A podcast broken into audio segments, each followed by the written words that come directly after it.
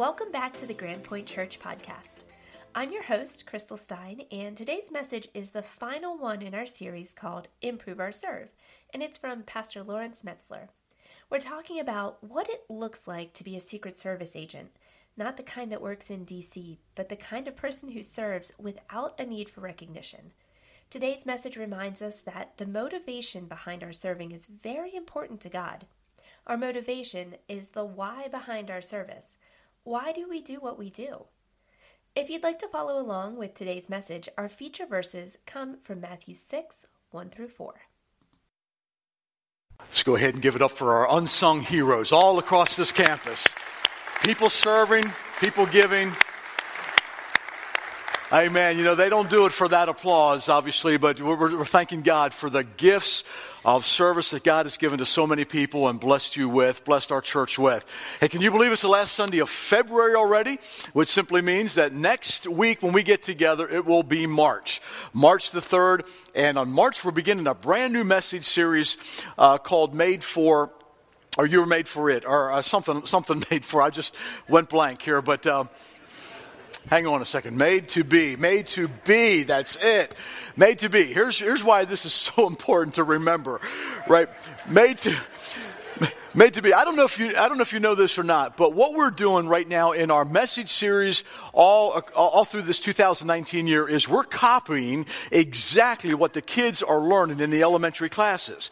This is by design and intention. So if you're coming home and you're like and you're getting your kids papers, I'm like, "Wait, that's what we just did in, in Big Church today. That is by design. We want the whole family to kind of connect together on a theme, on a text, and on a story that the, we can talk about. Now, for some of you, that does not necessarily apply or connect with you, but for a lot of our families, it does.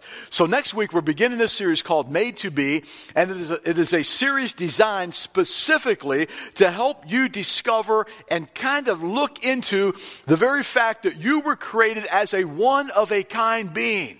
You were created. We're going to use the text of Genesis chapter 1, verses 26 and 27 to unpack that wonderful truth. And it's in that text where Jesus says, we're going to look at specifically at verse 27. Uh, Jesus says, so, or God says, so God made man in his image. In the image of God, he created him. Male and female, he created them. Now, we're going to look at that and we're going to talk about the difference uh, between being created or having evolved and the difference of value that that brings to your life. See, some of us go through life and we struggle with image, a self image, and maybe we have insecurities and we're kind of messed up with what our image is. We're going to talk about the very fact that your image ought to be of extreme value because God created you. And then, in, and the very fact that He created you in His image brings about a purpose and and a design for your life. And the fact that He created us male and female speaks specifically to the roles that different genders play. See, unless we re- get this verse, this one verse of Scripture, we're going to be a little bit confused about our, our, our vision or our image. We're going to be confused about what that is, and it might become a distorted image in your mind. We're also going to struggle with what our purpose is, and we may even struggle or become confused with gender identity. And so, unless we get, and, and, this happens to all of us, right, at different places, so we're going to come together and have a conversation about that verse, what it means to be created in his image as male and female. So we're hoping that you're back for that. But until we get there, we have one more message to go in this series called Improving Your Serve, which has been all through the month of February. If you just walked in here today and you have no idea who we are or what we've been doing, or if you're one of those people that has been vacationing in the Bahamas for the whole month of February, welcome back to the cold north. Let me tell you what we've been doing here, right? Uh, so throughout this month, we started off on week number one, highlighting the fact that at our salvation, what Jesus did at our salvation was only the beginning of our life with Him. Sometimes we get the idea that being a Christian is all we do at some point, at some place, at some time in our lives. We say this prayer. And we invite Jesus Christ to come into our heart, and then we kind of go through the rest of our life and do whatever we want to do until that day when we meet Him in heaven. Now, one of the things that we believe around here is that that's not exactly why Christ saved you. We do not want to undervalue or undermine the value of that eternal reward, but when Jesus Christ saved you, He did not save you to sit and wait for heaven. He created you to serve the body of Christ. So He has given every, every single person a unique gift to be able to serve the body of Christ. And in fact, he is the greatest example for that. Jesus himself says, I did not come into this world to be served, but I came to serve and to give my life as a ransom for many people, including all of us. And the greatest act that Jesus gave in that demonstration was that day when he took off his outer robe, he wrapped a towel around his waist, and then he knelt down and he washed his disciples' feet. It was the lowest, most humiliating act of service that anyone could do, even lower than the lowest of servants. But Jesus did that. And then after he washed his disciples' feet, he said, Now, what I have done to you, I want you to do to other people. And of course, we know that that doesn't mean that we go around just literally washing somebody's feet, but it means that we go around and we serve them. And it doesn't matter who it is. Jesus even served Judas, who was about to betray him. We even serve people that we are not liking, maybe, and we know that are against us. And we serve people that are of the lowliest of the low. That's what we do.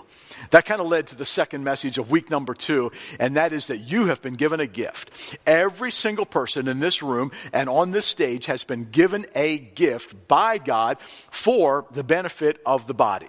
And, and that simply means this that no one else, no one else can do what God has made you to do. So you have been given a gift, a specific gift to serve the body of Christ, and unless that happens, somebody's going to be missing out. And I often think about that. What if I miss the gift that God has given me? What if I miss opportunities to serve? That means someone out there misses on the receiving end. And so we want to be, we want to make sure that we use these gifts, and that leads into the third message, which was last week's message. Whatever gift it is that you have, it doesn't matter how small or insignificant it seems, God can use it to make a big difference if you're willing to use it. And we use the story of Jesus taking the five loaves and the two fish, and fed, uh, and he used that that little bit, little biscuits and little fish to feed five thousand people, plus the the women and children. Now, after we had that message, someone came up to me and they said, Do you realize that we have been created in fives and twos? Never thought about this, but they said, yeah, you have five fingers, five fingers on each hand, you have five toes on each foot, but you have two hands, and you have two feet, and you have two eyes, and two ears, and two nostrils, and two jaws, and all of those things feed into our five senses. So there you go. Take that for what it's worth. Tuck it away. Just know that you were created for significance. You were created to do something, regardless of how simple and small it seems, but you've been given that significance. Now we're coming to the last message in the series, and it's this message that Jesus gives us some final instructions about serving. And we're going to jump into the text of Matthew chapter 6. And these instructions actually come to us in the form of a warning. They come to us in the form of a warning. So take your Bibles or look, look with me on the screen for Matthew chapter 6. It'll be up there in a, in a moment. And uh, the very first word actually is in our text is the word beware. Now, I might add that when I read this in my Bible, it's all red letters. You know what that means, right? That means that this is not a letter that was written by the Apostle Paul or Peter or John or one of those guys to a church. It, it's, not a, it's not a prophet writing some kind of a prophecy or recording something that God spoke to them. No, these are the very words of Jesus. And Jesus comes along and he gives this warning about serving. The very first word of the text is the word beware. Now, you know what that means, right? When you see the signs that say beware, you know that there's an imminent danger within that area. So if you're driving down the road and you see the sign that says beware of falling rocks, that means that there could be rocks coming off that mountain. If you see a sign that says beware of moving parts, that means you're around a piece of machinery that could kind of eat you up. If you're at the, at the beach and you see the sign that says beware of the currents, the undercurrents, it means that they could draw you out. If you're in Florida, you'll see the sign that says beware of the alligators. Most of, most of the time around here, you see signs that say beware of the dog. I remember walking up to one house one time visiting someone, and there's a little sign stuck right in the garden that says, Never mind the dog, beware of the wife. I have no idea what was going on in that house, but somebody felt need to put that sign out there. So Jesus comes along and he says, Beware. Let me tell you what's happening here. When Jesus says beware and he gives us this warning, what it is, it's, it's a picture of what our Heavenly Father is all about. It's the picture of a father who wants to protect his children. So, as a really good father, he's given his children some warning about dangerous stuff. So, part of what's happening in Matthew chapter 6, 1 to 24, Jesus is saying, Hey, don't run with the scissors. Don't play out in the street. Don't play with fire. And when Jesus says this, that, uh, because when you're a kid and you get rules like that, like you don't really understand the love behind that at the moment. But here's what's happening the parent is not trying to take from you some illicit joy, but they're just trying to keep you from burning yourself or burning the house down. They're a good parent. It's not about you having fun, but it's about you being safe. So, what Jesus says in Matthew 6 is hey, be careful. Be careful, beware as sons and daughters of God, because there is a wrong way to do the right thing that could ultimately hurt you. Now, if you don't remember anything else, that's basically the message in a sentence right there. Beware because there's the possibility of you, when it comes to serving, of doing the right thing in the wrong way. And when you do it in the wrong way, it can ultimately hurt you. Now, let me unpack this for a moment because I want you to make, make sure that you get this. See, in the normal process of life, there are stages of development that we naturally go through. So, from the cradle of infancy to the creation of words to the crawling of the tiny arms and legs, children go through phases of figuring out how this world works. The infant becomes a toddler, and then the toddler becomes a detective. You know what I mean? This is when they begin, like, like when they're four years old, and they begin to ask all kinds of questions. And it usually starts with questions about how the world works. Where does the sun go at night? Where do bananas come from? Where does rain come from? Where does milk come from? Where do babies come from? And then we change the subject. And then there comes that stage where every question begins with why? Why is the grass green? Why can't I have a lollipop for breakfast? Why can't vegetables taste like chicken? Why can't we grow sausage in the garden? And, and, exhausting as these why questions are, I can imagine that there are moments within these that where these incessant questions of little toddlers come to parents with a certain measure of conviction. Because they force us to articulate the reasons why. Uh, why, why do we do the things that we do? It forces us to maybe take a check on the motivation behind our actions. Why do we go to church? Why do we pray? Why do we only pray when grandma's here? Why do we sing at church? Why do we put money in the plate when it is passed? Why do we only talk about God on Sundays? Why were you so angry in the car, but then you were so nice when you got into church, right? Why do we volunteer? Why do we serve? See, the inquisitiveness of kids can be convicting because it forces us to realize that sometimes we do the right things for the wrong reasons. Well, the final message in this series from Matthew chapter 6 is simply a check on the motivation behind why we do what we do, behind our service. Now, verse 1 is a summary statement, and let me read that for you. And it says, and I'm going to be reading from the English Standard Version. Matthew chapter 6, verse 1 says, Beware. There it is. Beware of practicing your righteousness before other people to be seen by them.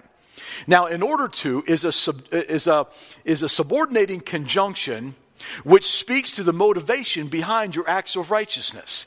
So when Jesus says, Be careful, beware that you do not practice your acts of righteousness, and then he gives the reason why. Because I don't want your motivation to be because of people watching you. Let's, let's break this down a little farther. Verse 2 says this When you give to the needy, sound no trumpet before you as the who? Hypocrites do in the synagogues and in the streets that they may be what? Praised by others. Matthew chapter 6, verse 5. And when you pray, you must not be like the hypocrites, for they love to stand and pray in the synagogues and at the street corners that they may be seen by others. All the way down to verse 16. And when you fast, do not look gloomy like the hypocrites, for they disfigure their faces and their fast so that their fasting may be seen by others. Now, this text is kind of crazy in that Jesus is, giving us warnings about, about giving, about praying, and about fasting. Normally, we don't have warnings about those kind of things because those are things that we ought to do. Now, don't, don't, hear, me, don't hear me wrong.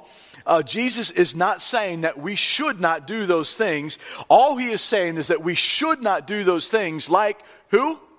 The hypocrites, the hypocrites. In older Greek, a hypocrite was an actor.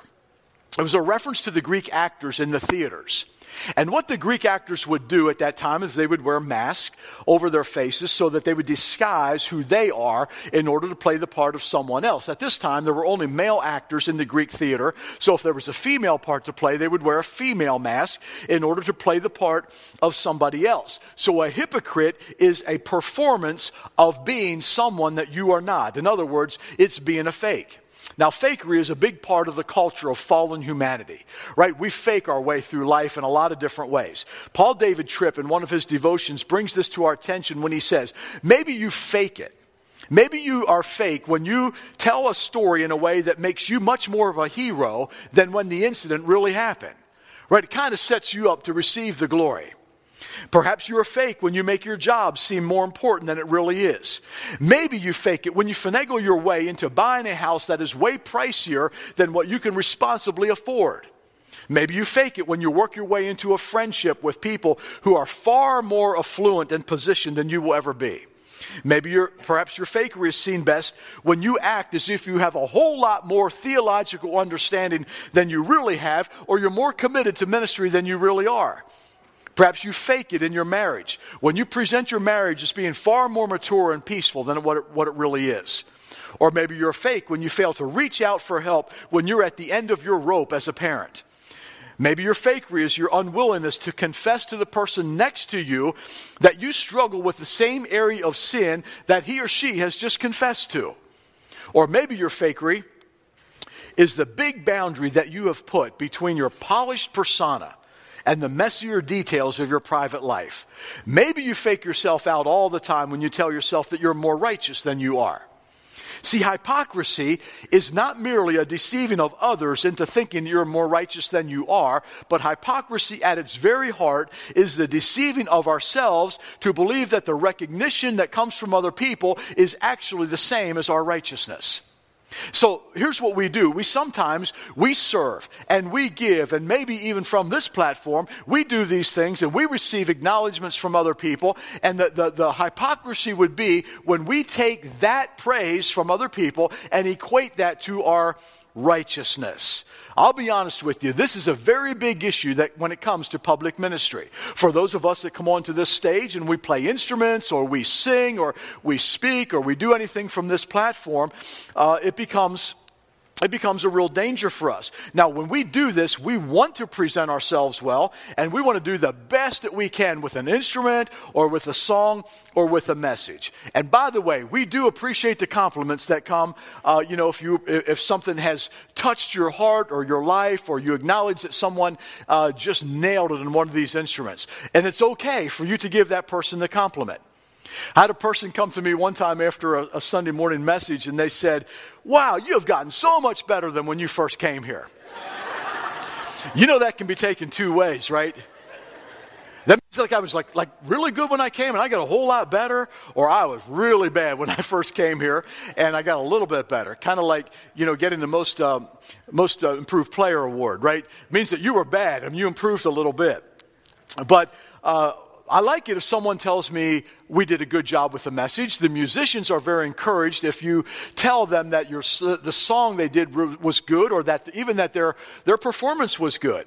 Uh, or you can compliment their ability. A little over a week ago, here at uh, Grand Point Church, we had what was called the Grandy Awards.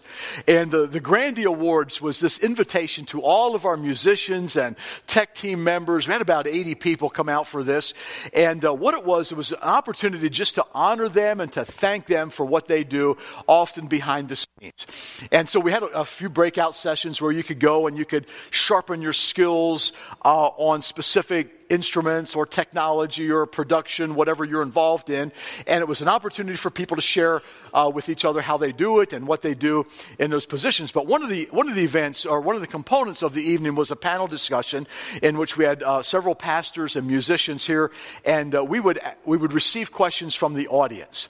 And one of the questions that came from the audience was this: How do you respond? Or how should you respond when someone compliments or praises your ministry?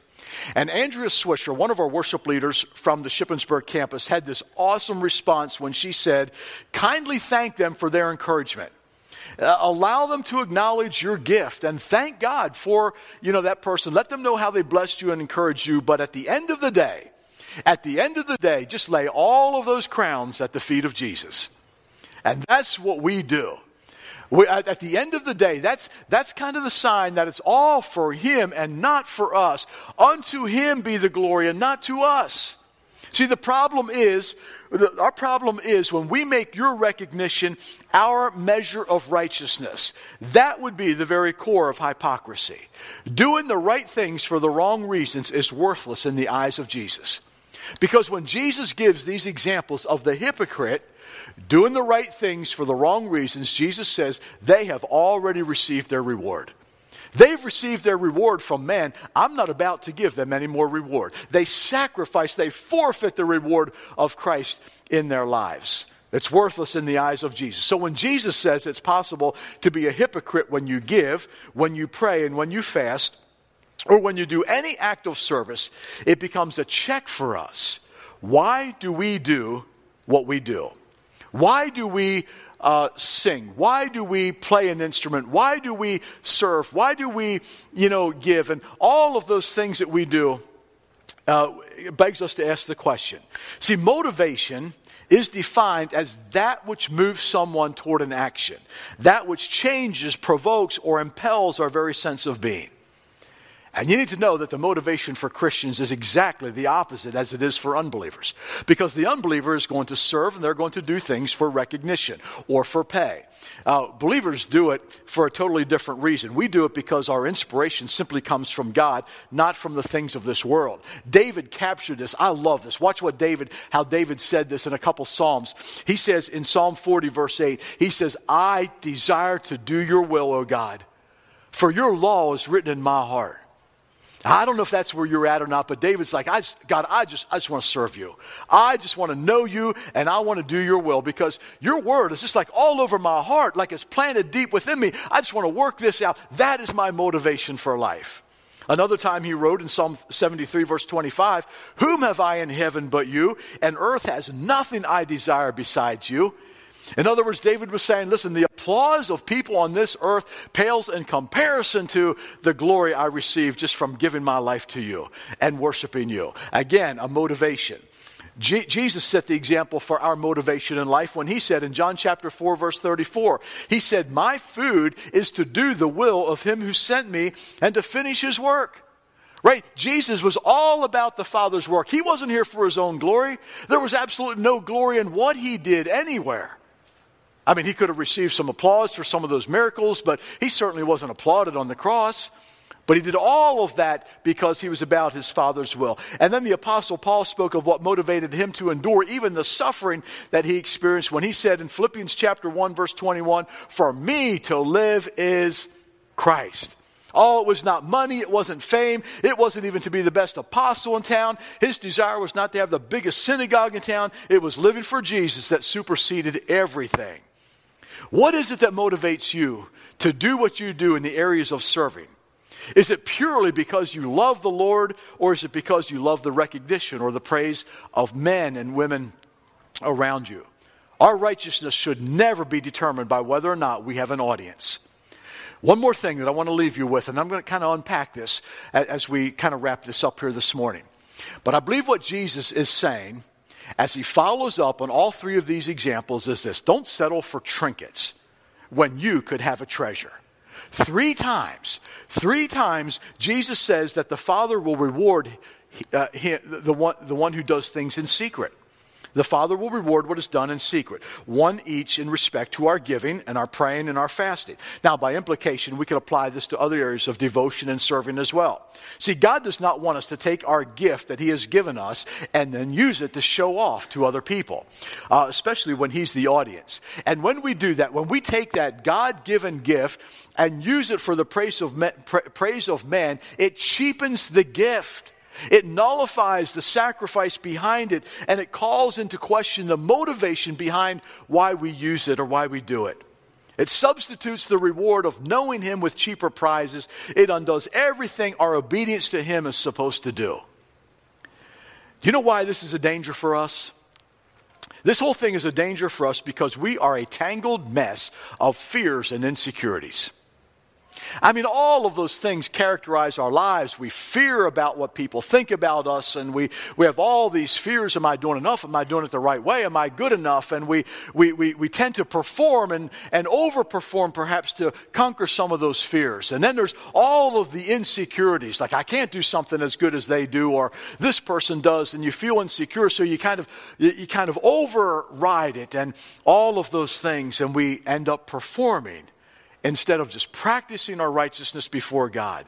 We seek temporal comfort, we seek, we seek status, and we seek approval from people. And with all of those variations at work in our lives, listen, our motives are rarely pure. And so, this is a message to really call us to check our motives and to bring them into a place of purity. And one way that God uses to clarify our intentions and our motives, for our sake, of course, because He already knows what they are, Remember, God sees right into your heart. He looks right into my heart every time that I'm up here. He looks right into your heart every time you're serving. He knows exactly why you are doing what you're doing. But one of the ways that he brings this about is a check for, for our sake, and it's to invite us to relate to him in private. That's what he does. He invites us to relate to him in private. Oh, there's a public side of our relationship with God in that we share our faith with other people right? And we pray together when we come together in our circles. And we love on each other as the body of Christ. And all of those are public displays, perhaps, of our faith. But your private time with God is a treasure compared to the trinkets of public praise. Your private time with God is a treasure compared to the trinkets of your public uh, of public praise. See, if you find no joy at all in private time with God, what you've just discovered is what God knew all along and that is that you're a performer, you're an actor, you're, you're a hypocrite. Performing our faith like an actor on stage for reasons other than for our love for Him. See, private devotion is our primary method for exposing an impure heart. Right? It removes all pretense and asks us, asks us is there anything left? Oh, remember David. David says, I just desire to do your will, O God, for your law was written where? Just in my heart. I can imagine just his private time with God. He's, he's like in the Word and he's loving this Word and things are becoming alive and it's, it's changing his life. And as a result of what God has shown him in the private times with him, he now goes and he serves. But he doesn't serve to get the recognition. No, he serves because of his private moments with God. See, private devotion is God's primary method of exposing an impure heart. And, and, when we get with God and our personal time with God, if we're finding that to be a struggle or there's no delight or no joy or it's not a priority in our lives, it simply exposes the very fact that we don't have much there in terms of, of flowing out of our righteousness with Him. But what we do is we go through life then as actors. And that's called hypocrites. Have you ever heard someone say that the church is full of hypocrites? You know, and, and sometimes they look at that and, and they're right. And, and, and, a good response to that is, well, yeah, but there's always room for one more, right? So come and join us. Because some people use that as a reason for not joining a church or not attending the church because the church is hypocrites. We see them do one thing there, but we see them live their lives in a totally different way. Oh, that is a hypocrite. That's wearing a mask. And that's not where our service flows from, not true service. Our service flows from our private time with God and simply out of the fact that we love Him. Don't settle for trinkets of man's praise when you can have the treasure of God's reward. And three times Jesus says the Father will reward to, to what is done in secret. We have a son our, our, son, our, youngest son is about 20, 28 years old, 29? I forget how old Dustin is, but he's. Uh, preaching this morning at Providence Church in, in Lancaster, and it's a proud moment for Penny and I whenever we know that our son is, is preaching. Um, he calls it Dad Dynasty, which kind of like that, right? But uh, last night he, uh, he texted me and he says, Dad, I just did my first run through of my message and it's 59 minutes long. Do you think that's too short? 59 minutes. And my response to Dustin was, Dustin, man, you're on to a series, right? That's a series, not a single message. I said, really, you need to cut that in half. If you really want the people to like you, cut it in half so, so that you can really, you know, get, the, get these people to like you. Well, he texts me back and he says, Dad, I'm doing this for an audience of one. ouch, he got me, right? He got me. So I thought, okay, he's right. He's doing this for the Lord, not for the praise of people. But then God, God, gave me this inspiration to share with them. And I said, okay, but if you want another opportunity to do this for God, cut it in half, right? Cut it in half. but really, what we're called to do is serve one, isn't it? We're called to serve an audience of one. And, and listen, that is so right on because he deserves our glory. He is worthy of it all. He is worthy of everything that we offer. He's the one who has given us the gifts in the first place. He's the one who has given us the talents. He's the one who has given us the opportunities. So we give it all back to Him. Let's stand and do that this morning. Let's declare that He alone is worthy. He is the one to be exalted above all else. And I'm going to come back with one final point after we sing this message. Let's stand and sing together. Point I want to leave you with before we leave this place today, and that is this. What Christ did for us compels us to serve. Would you agree? I mean, you think about it. Think about what He did for us. He had everything. He had everything in the glory of heaven, but He left it all. He came down here to walk in this dirty, ugly world with us, to live among us, to serve us, to sacrifice His life for us. And because of that, you and I have the hope of eternity. We have abundant life now and the calling to make a difference in this world. He deserves the glory for that. Amen. It compels us to serve. Go ahead, give it up for Him. Give it up for our God. Come on, we can do better than that. Exalt Him this morning. It's all for Him. Amen. Amen. Yes. So bless Him, to honor Him is our only motivation for serving. Amen. Let's pray together. God, send us from this place now as your servants. Oh, just desiring to give our lives to you in the same way that you gave yours for us. God, help us to serve like you did, to make a difference in this world, to love those around us, to serve the needy, the poor, the unlikely, and even those that are right within our context this week. God, we want to be your servants. We want to serve well. In Jesus' name, God's church said, Amen. Amen. God bless you. Maybe this final message challenged you more than some of the others. It can be hard to serve selflessly. True service is not about religious performance, it's about spiritual transformation. This week, evaluate your private time with God. Is it your most exciting time of the day? Does it fulfill you more than the accolades of public praise? Invite God to show you the motivation for serving others. Thanks so much for joining us today on the Grand Point Church podcast. Your next step starts here. To learn more about us, visit grandpoint.church. And if you call Grand Point your home, we would love to invite you to join our weekly newsletter. It's where you'll find all the next step opportunities we have available for you. I'll add a link to the show notes. And hey, if you're enjoying this podcast, we would love for you to leave a review on iTunes. Even if that's not where you normally listen to your podcast, it helps other people find us so they can take their next steps too. We'll see you next week.